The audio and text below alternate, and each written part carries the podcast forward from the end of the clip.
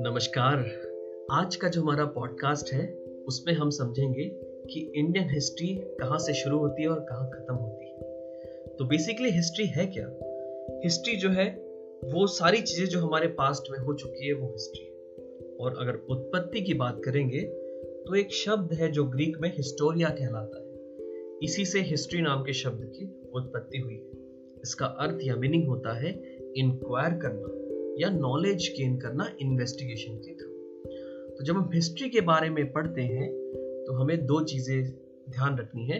एक होता है प्री हिस्ट्री और हिस्ट्री तो प्री हिस्ट्री वो समय होता है जिसके बारे में हमें कोई भी डॉक्यूमेंटेड डेटा अवेलेबल नहीं है। इसको तीन पार्ट में डिवाइड किया गया है। पैलियोलिथिक एजेस मेजोलिथिक एजेस और नियोलिथिक एजेस इसमें जो लिथिक शब्द का उपयोग किया गया है, इसका मतलब होता है स्टोन लिथिक का मतलब होता है पत्थर स्टोन तो पैलियोलिथिक मेजोलिथिक और नियोलिथिक ये तीनों ही पार्ट्स हैं प्री हिस्टोरिक एरा के। पैलियोलिथिक बहुत ही पुराना एरा है, लगभग लगभग दो लाख साल पुराना एरा है। और उसके बाद से दस हज़ार बीसी तक का जो समय है, उसको हम लोग पैलियोलिथिक एरा कहते हैं। अब ये बीसी का मतलब है बिफोर क्राइस्ट यानी क्राइस्ट के जन्म के पहले का जो समय है, उसको बीसी से हम डिनोट करेंगे पैलोलिथिक एज के बाद आता है मेजोलिथिक एरा जो लगभग लगभग 2000 से लेके 4000 तक है। फिर आता है नियोलिथिक एरा जो हमारा 4000 से लेके 6000 और 7000 साल तक है। और जैसे ही नियोलिथिक एरा आगे आगे बढ़ता है, वैसे ही सबसे पहली जो सिविलाइजेशन है इंडियन सबकॉन्टिनेंट की that is Indus Valley civilisation इसके बारे में हमें जानना चाहिए। तो ये इंडस वैली सिविलाइजेशन क्या है, क्या सारी चीज़ें हैं, इसको हम समझते हैं।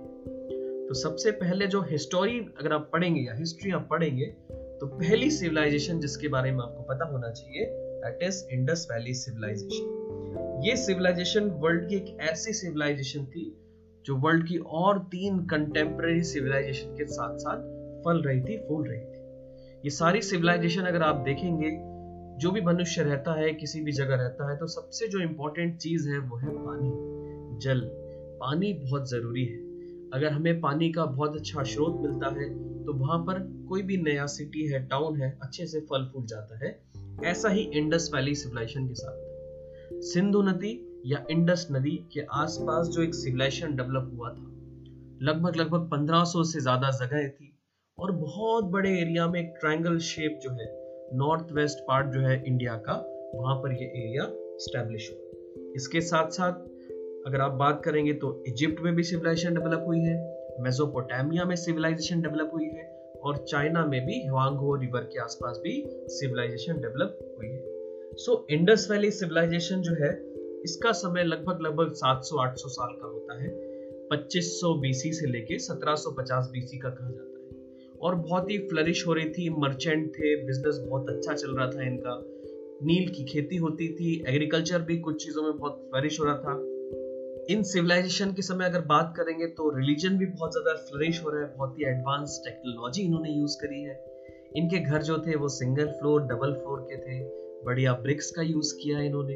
इन्होंने ट्रेड्स को बहुत फ्लरिश किया है। इसमें कुछ फ़ेमस जगह है, जैसे हड़प्पा है, उसके बाद मोहिंजोदाड़ो है।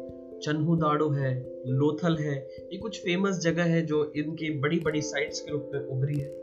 जैसे ही इंडस वैली का अचानक से पतन हो जाता है, पता ही नहीं चलता इंडस वैली कहाँ गुम हो गई। किसी ने कहा कि यहाँ पर बहुत बड़ा अर्थक्विक आया था। किसी ने कहा कोई महामारी फैली हुई थी। किसी ने कहा कि भूखमरी हो गई थी। किसी ने कहा पानी की कमी हो गई थी। तो सबके अलग अलग तर्क हैं इंडस वैली के डिक्लाइन के बारे में। इसके बाद क्या होता है? इसके बाद आर्यंस का इन्विजन होता है। सो कहा यह गया है, हालाँकि अलग अलग राइटर्स ने अलग अलग धारणाएँ दी है।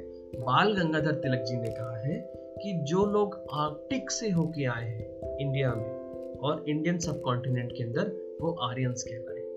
तो ये धारणाएँ अलग अलग व्यक्तियों की है अलग अलग इसमें मान्यता है हम देख अगला जो सिविलाइजेशन है इसके बाद, वो टाइम पीरियड है, बहुत ही important that is Vedic period और वैदिक पीरियड के अंदर वैदिक लिटरेचर का बहुत सारा डेवलपमेंट हुआ है, जिसको हम लोग ऋग्वेदिक पीरियड और लेटर वैदिक पीरियड के बीच में डिवाइड करते हैं। जनरली ये कम हज़ार साल के आसपास का पीरियड है, जिसमें थाउज़ेंड बीसी के अंदर आयरन की खोज हुई है और 1800 बीसी के आसपास आपको चैल्कोलिथिक एज स्टार्ट होता है राइट तो ये जो आपका जो एजेस हैं, इन समय लिटरेरी डेवलपमेंट बहुत ज़्यादा हुआ था इंडिया के अंदर और इसी के हिसाब से इन एजेस को दो पार्ट में डिवाइड किया। इसके समय इन एजेस के बाद जनपद एरा चालू होता है और आगे जाके महाजनपद का वो रूप ले लेता है। महाजनपद एरा में बड़े बड़े शहर बड़े बड़े टाउन स्टैब्लिश हुए अवंती, जो बहुत बड़ा इंपॉर्टेंट प्लेस है मध्य प्रदेश का, वो डेवलप हुआ। छेदी डायनेस्टी डेवलप हुई है यहाँ पर। यहाँ मगध डायनेस्टी डेवलप हुई है। अलग अलग डायनेस्टी डेवलप हुई है। सौर्य सेना डेवलप हुई है। बहुत सारी डायनेस्टीज डेवलप हुए। बहुत बड़े बड़े महाजनपद यहाँ पड़े। और ये जो समय था, इस समय इंडिया में एक बहुत बेहतरीन ग्रोथ को देखा गया है। महाजनपद एरा के साथ साथ क्या हुआ है? बुद्धिज्म और जैनिज्म का भी बढ़ा हुआ है इंडिया के अंदर। यानी बुद्धिज्म और जैनिज्म ये दो इंपॉर्टेंट ऑर्थोडॉक्स सेक्ट थे, जो इस समय डेवलप्ड हुए थे। फिर उसके बाद धीरे धीरे महाजनपद में से एक बहुत बड़ा महाजनपद, जिसमें आपका नाम सुना होगा अशोका का तो अशोका के समय मौर्यन एम्पायर का स्टैब्लिशमेंट होता है। और इसका सारा श्रेय जाता है कौटिल्य को। और कौटिल्य के बाद जैसे ही ये मौर्यन एम्पायर थोड़ा स्टैब्लिश होता है धीरे धीरे इनका डिक्लाइन हो जाता है और इसके बाद गुप्तास और बाका टाकास का एरा चालू होता है। तो यहाँ तक हम लगभग लगभग फ़र्स्ट सेंचुरी बीसी के आसपास पहुँच गए। और गुप्ता पीरियड जो है, वो पूरा आपका एरा कवर करने वाले हैं। सेकेंड से लेके थर्ड एडी से उनका एरा स्टार्ट होता है, जो फोर्थ फिफ्थ एडी तक पहुँचता है। इनके सबके अलग अलग फीचर्स हैं, सारे सिविलाइजेशन ने कुछ ना कुछ चीज़ें जो दी हैं, हमें सीखनी है अपने एग्ज़ाम के प्रोस्पेक्ट से। गुप्ता एरा की बात करेंगे तो उसके बाद आता है वर्धन एरा। वर्धन एरा के बाद आता है मेडिवल पीरियड आपका हिस्ट्री का। और मेडिवल पीरियड के बाद आप देखेंगे कि आता है Arab invasion so basically Arab invasion एक ऐसा टाइम पीरियड था जिसके अंदर फॉरेन इन्वेडर्स ने इंडिया में आके एडवेंट किया था। सबसे पहले लूट के पर्पज से आए थे और बाद में आके सेटल हुए जो अल्टीमेटली रिज़ल्ट करता है एक नया सल्तनत के रूप में that is known as Deccan सल्तनत डेकन सल्तनत में आप देखेंगे बहुत सारी सल्तनत हुई है। और ये सल्तनत के बाद आता है मुगल एरा, जो आपको ध्यान से पढ़ना है। मुगल एरा के साथ खत्म होते होते धीरे धीरे करके लेटर मुगल्स में कुछ स्मॉल किंग्स हैं, उनको हमें पढ़ना है। और स्मॉल किंग्स के बाद अगर आप देखेंगे तो इंडिया में लोकल पावर्स भी बूम हो रहे हैं। जैसे कि मराठास हैं। अगर आप नॉर्थ में आएँगे तो सिख हैं। अगर आप ईस्ट में जाएँगे तो वहाँ पर आपको बहुत सारे प्रोमिनेंट किंग्स दिखाई देंगे।